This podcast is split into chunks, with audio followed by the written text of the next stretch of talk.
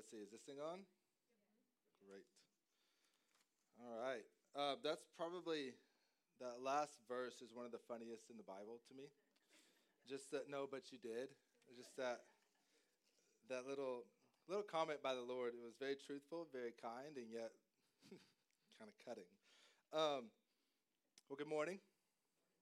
Uh, for those of you who don't know me, I think everybody does, but my name is Chase Woodhouse. I'm a pastoral resident here at Sojourn Galleria. It's good to be with you as we continue on in our series looking at the life of Abraham, uh, uh, found in Genesis. And we're going through Genesis 12 through, I think it's 26 or 22, I can't remember which. Um, so it's exciting to be continuing on in this journey. And um, I, I, love this text, uh, this, this story. Uh, it's one of deep encouragement. But, but one of the main points of this uh, story, obviously, of this narrative, is that there's a meal. There's a meal involved. Now, when we think about meals, here at Sojourn, we believe that a shared meal is, is important. We do that every week at our parish. We believe that a shared meal around the table communicates friendship, intimacy, relationship, family. Um, but back in the 1950s, our culture radically changed. In the ancient Near East, uh, meals had a lot of meaning, a lot of significance, and we'll talk about that in a second. But in the 1950s in the United States, um, meals around the dinner table changed because of two things. Um, one, the television was introduced. And by the end of the 1950s, I believe it was 1957 and 1958, 80% of homes in the United States had a television. And then the second thing that happened in the 1950s was the creation of what would be called the TV dinners. And that's a story where the, the Swanson Company had 520,000 pounds of leftover turkey. And it was literally on a train, a refrigerated tra- train, and the, the owner was just sending it back and forth because he didn't know what to do with it. And, and if, they, if he stopped the train, the refrigeration would stop, and they did uh, uh, we now call TV dinners. And with these two com- uh, com- uh, combined, uh, the meal became less and less important. A, a shared meal as a family became less and less important because you could just turn on the TV for endless entertainment and you could pop the TV dinners into the oven or the microwave in order, well, microwaves probably weren't around back then, but into the oven, get them ready, and then you could sit around together at a meal to share, uh, oh, excuse me, at the TV to share our culture has really lost the significance of a shared meal, but in the ancient Near East, and still actually in the Middle East today, a shared, a shared meal means friendship. We went to, Rachel and I went to the Middle East in 2017. We, were, we went to Jordan and uh, we met with Syrian refugees. And in, in Jordan, if you were a Syrian refugee, this was at the time of ISIS. And so these people were fleeing um, Syria. And in Jordan at that time, if you're a Syrian refugee, you never got the opportunity to legally work. There was no pathway for you to get a, a, green card or whatever it is they would call it. You couldn't work. And so we would go, now people did work, but it was illegal. And they would, we would go into homes to visit, and these Syrian families would have a massive spread on the floor for us. Just a massive spread. And the reason why was in that culture, for us to come in, if, if they didn't have the floor filled with food, it would have been telling us, we don't want to be your friends. We don't want to be close to you. We don't want to have a relationship with you. Here in the ancient Near East, God has come down, and he's come down to share a meal with Abraham. And Abraham issues the invitation to God. I mean, just think about that for a second. We'll get there in a little bit and really sit on that. But he issues an invitation to God to come and share a meal with him and God comes. So this meal is one that is filled with, uh, with meaning. But the other thing about this meal is that I don't believe it's primarily for Abraham. In fact, I believe this meal is primarily for Sarah. I think what we're going to see in this text is where Sarah was spiritually and how the Lord was going to respond to her at this meal of friendship and invitation. But also, um, and I'm kind of jumping ahead a little bit, but this wasn't the only reason the Lord was coming down to share a meal with Abraham and Sarah. The Lord was coming down to bring judgment upon Sodom and Gomorrah. This was the first stop as he then would continue on and bring judgment upon Sodom and Gomorrah. So this is this is a meal of friendship that would eventually uh, would take um, the next step would be judgment. And so let's dive in. Let's let's see what the Lord has for us this morning and how He might encourage us from this story. So um, the first verse is really awesome, and here's why I like this verse. Um, number one, Abraham was sitting, resting at the entrance of his tent during the heat of the day. It's a siesta. Okay, so in this time, you would wake up in the morning, you would work until it got too hot, and then you would come and sit at the tent and rest for a while, and then go back out once it started to cool down. It was what we call a siesta today. And my first point is that business owners, please bring back siestas.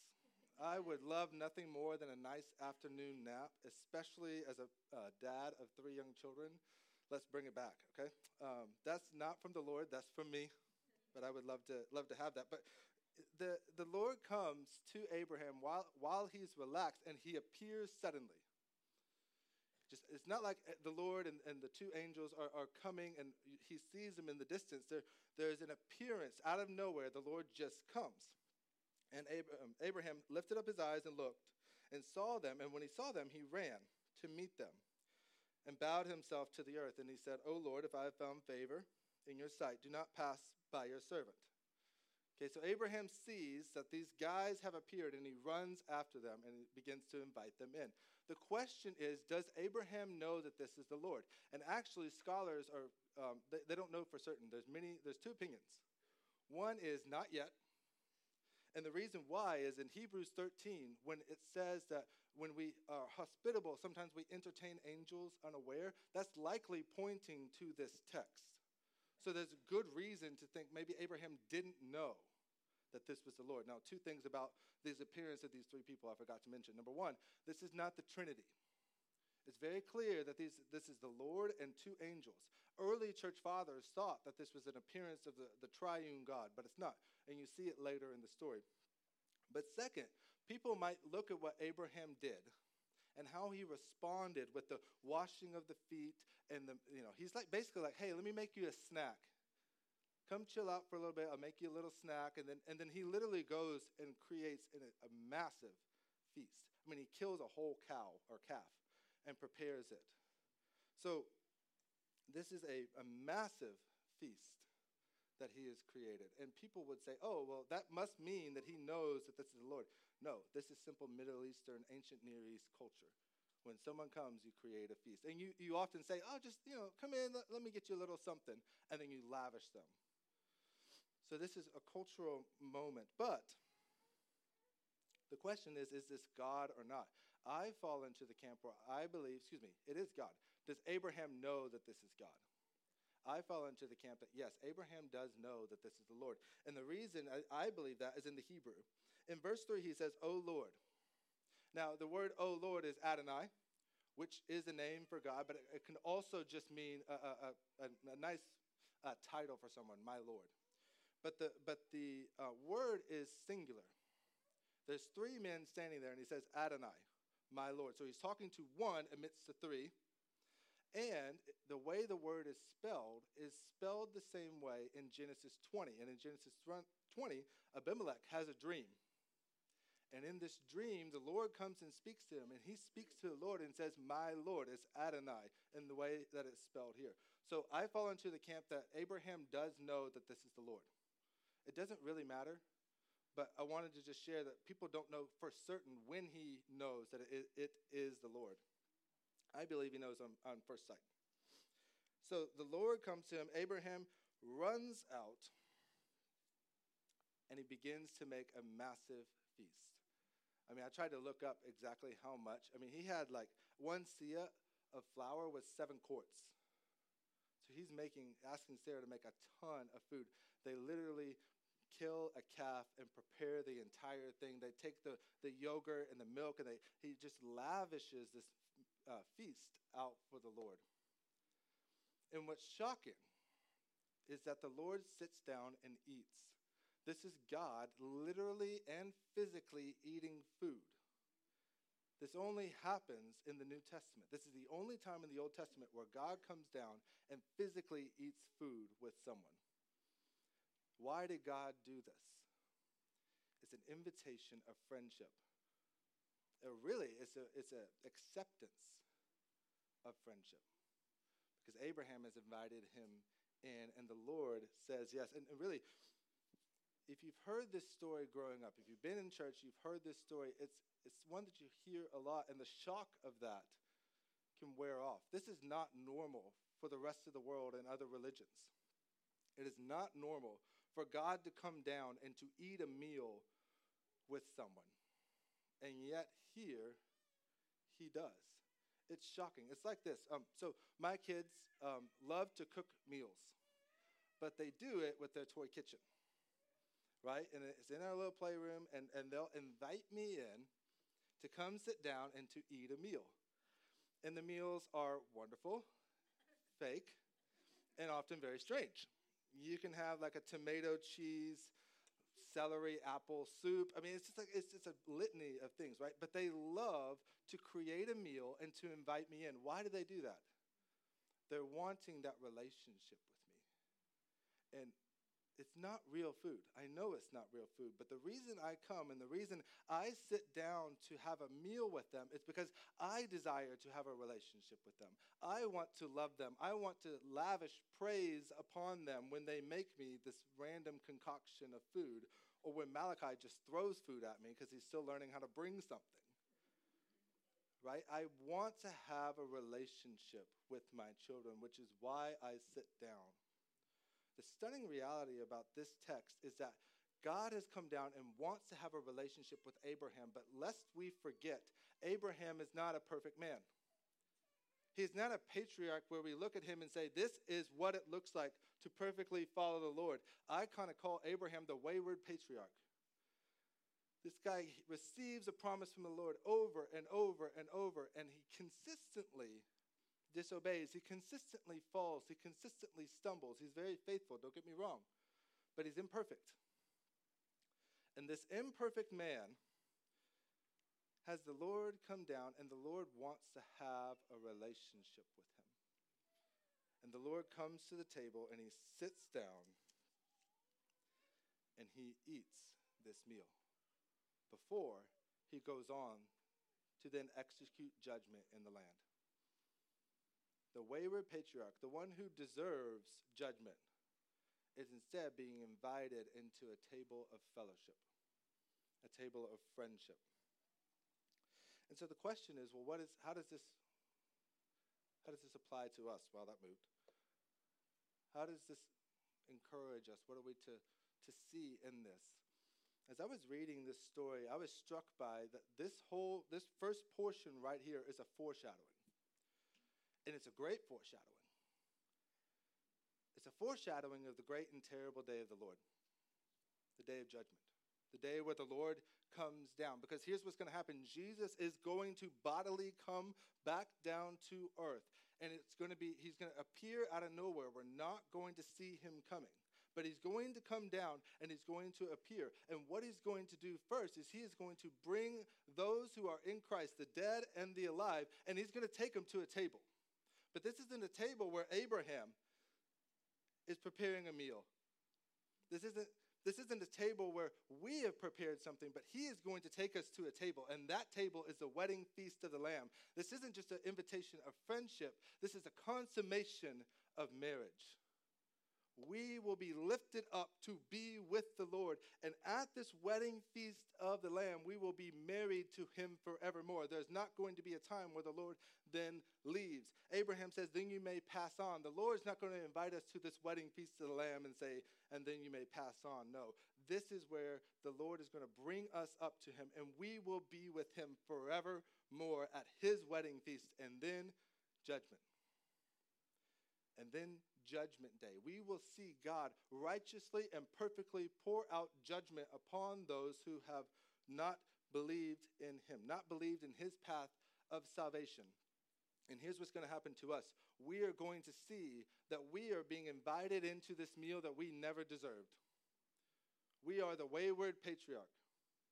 We will know that this judgment that God is pouring out is one that we deserve, but we will see that the one who's pouring out this judgment is the one with the nail pierced hands and the, and the, um, the scars from the crown of thorns. And we will see that though he is pouring out judgment, we deserve it. He has taken our judgment, he has taken our punishment. And all we have now is the invitation not only of friendship, but of marriage. And we will be with him forevermore. So, how does this encourage us this morning, church? I know that there are people in this room who are exhausted. And I've been one of them. I know that some of us in here are going through very difficult times right now. I know that some of us want that day to come today. Probably all of us. But we must press on. We press on. We continue following Jesus. We run after him. We declare the good news that he has invited all to this wedding feast, that none have to have the judgment of God upon them. They can receive this forgiveness. We press on declaring that good news. We press on encouraging one another to continue on in the faith. And we hold fast to the truth of God because this day is coming for us. We are not people without hope.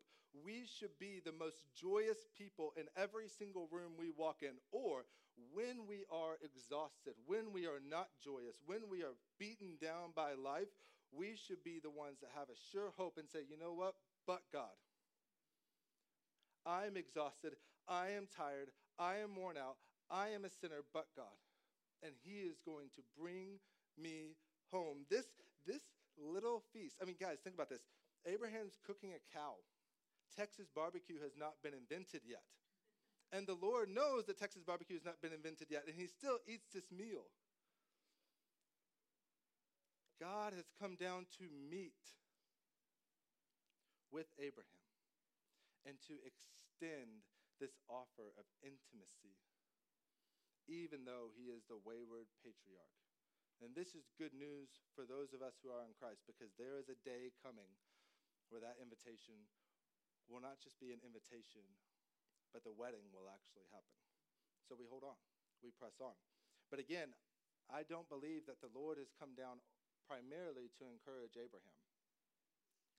I don't think he's only come down to meet with Abraham. I think he's come down to minister to Sarah.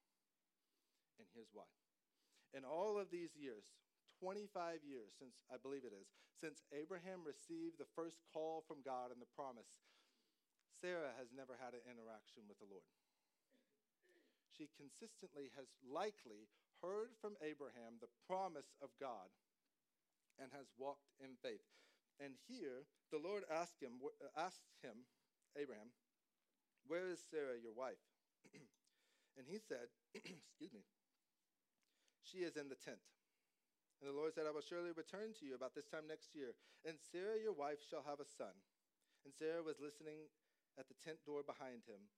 Now Abraham and Sarah were old and advanced in years, and the way of the women, women had ceased to be with Sarah. So Sarah laughed to herself, saying, After I am worn out and my Lord is old, shall I have pleasure? Now I want to point out three different things, three different possibilities of what Sarah, or a combination of what Sarah could be feeling when she says this to the Lord. And, and the first is this after I am worn out. That phrase, worn out, has a real negative connotation. It is, she is basically saying, not just, not just like, I'm, I'm, I'm no longer having the way of women. That's not only what she's saying. She's saying, because of this, I am worthless. I am worthy to be thrown out into the trash. That's the connotation in this word here. I'm not worthy of anything. And so maybe she's feeling like I'm utterly and totally worthless.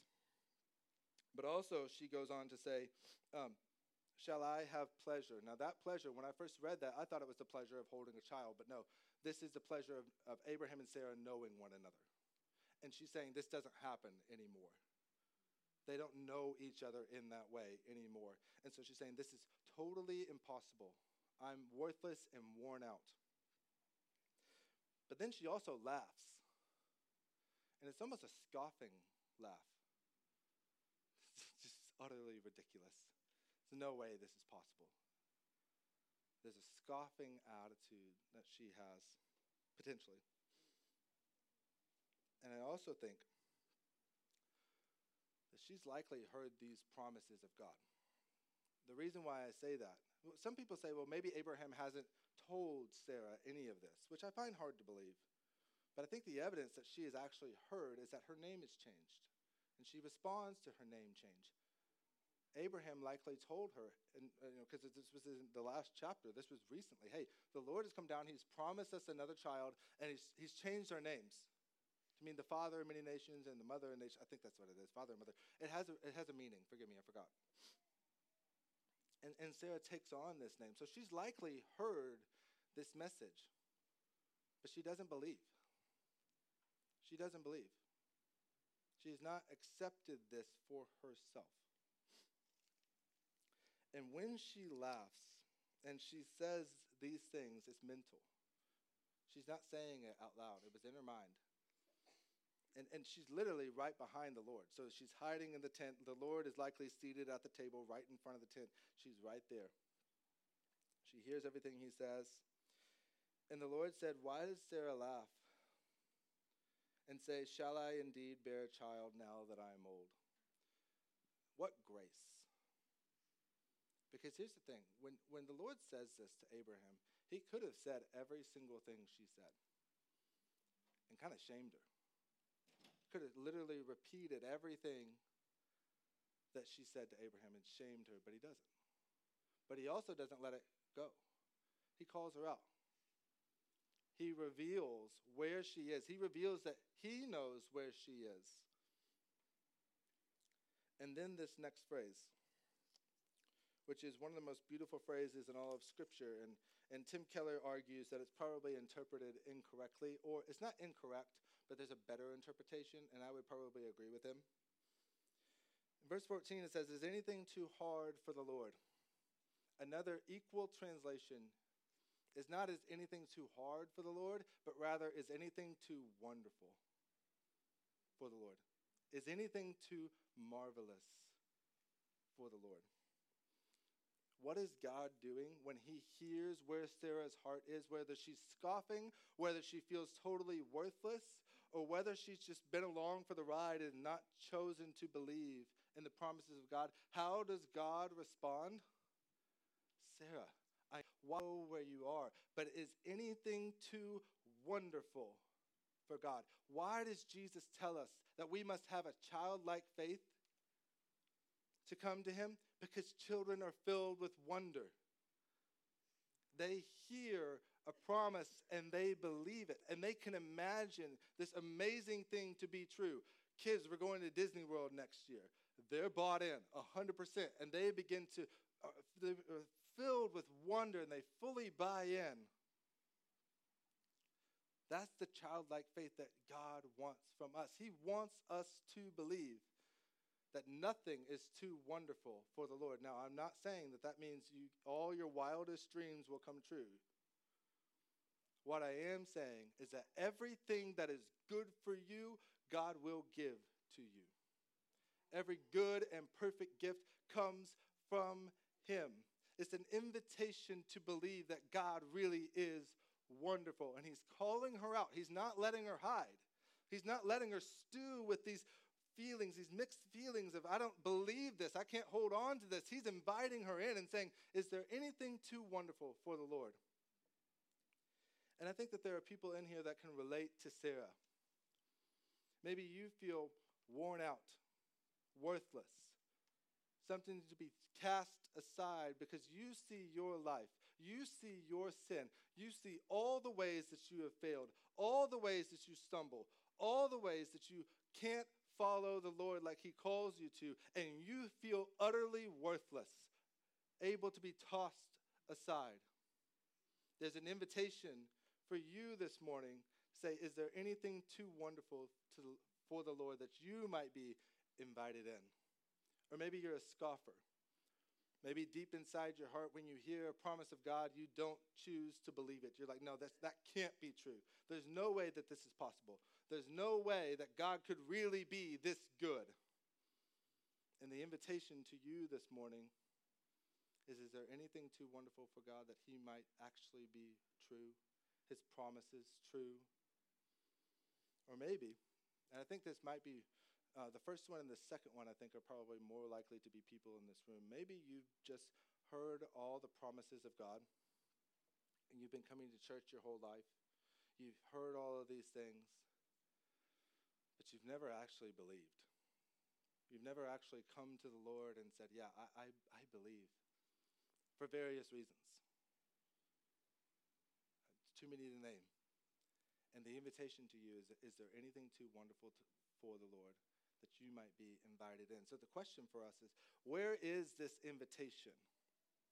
Where is our table of friendship where God invites us in to truly believe? Is there anything too wonderful for the Lord?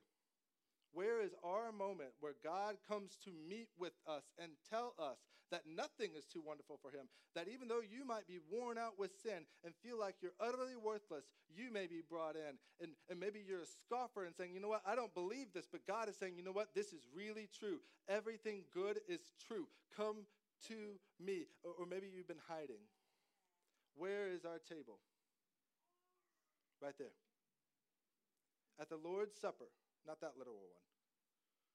But at the Lord's Supper, we see a meal, an invitation of friendship. But this isn't an invitation to what has been happening, but rather this is an invitation to something new, something that God is going to do, something marvelous, something wonderful done by the wonderful counselor. And that table, the invitation of friendship today for you and for me, is an invitation of a relationship that is bought by the blood and body of Jesus. At that table, Jesus breaks the bread and said, This is my body broken for you. Take and eat. Those of you who feel worn out, those of you who know your sin, those of you whose sin stares at you in the mirror, the body of Jesus has been broken for you that he might welcome you in for those of you that are, are scoffers that just can't believe that this is true.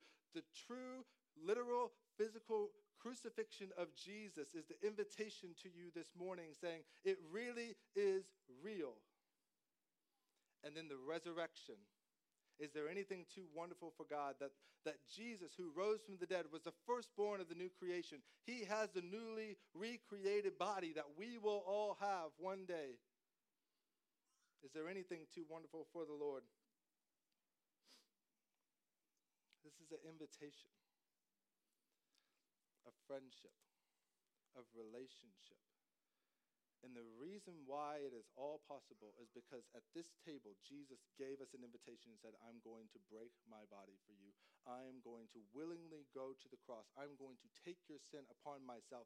And the wrath that you deserve will be poured out upon me. And then three days later, I'm going to rise, and my kingdom will be established, and it is going to spread across the globe. It's not going to stop. You, again, I've said this, I said this before. We're worshiping in Houston, Texas evidence that the kingdom of God is truly expanding, that his reign is eternal and going on and on, is anything too wonderful for the Lord.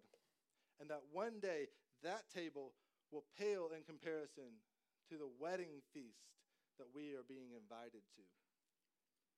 So this morning, if you're like Sarah, if you find yourself beating yourself up, if you find yourself exhausted, if you find yourself filled with disbelief, if you find yourself scoffing, if you find yourself just kind of coasting,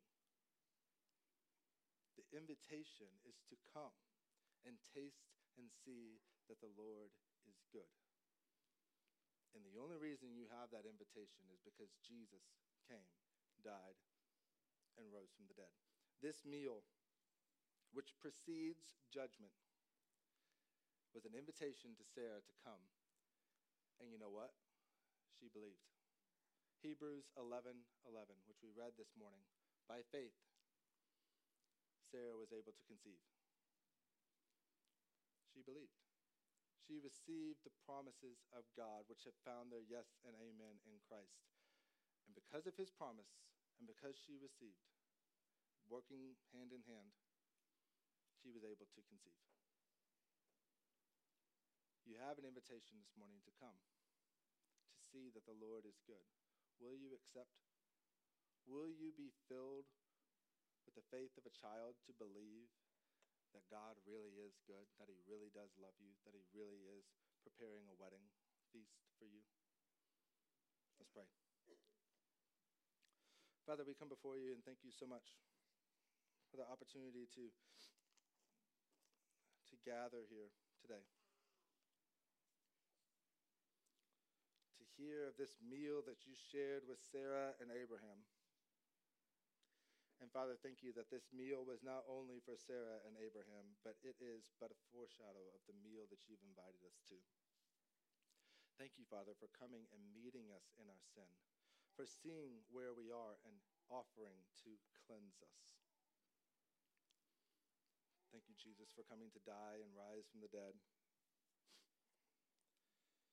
Father, I pray for each one of us in here. Lord, I pray that you would encourage us.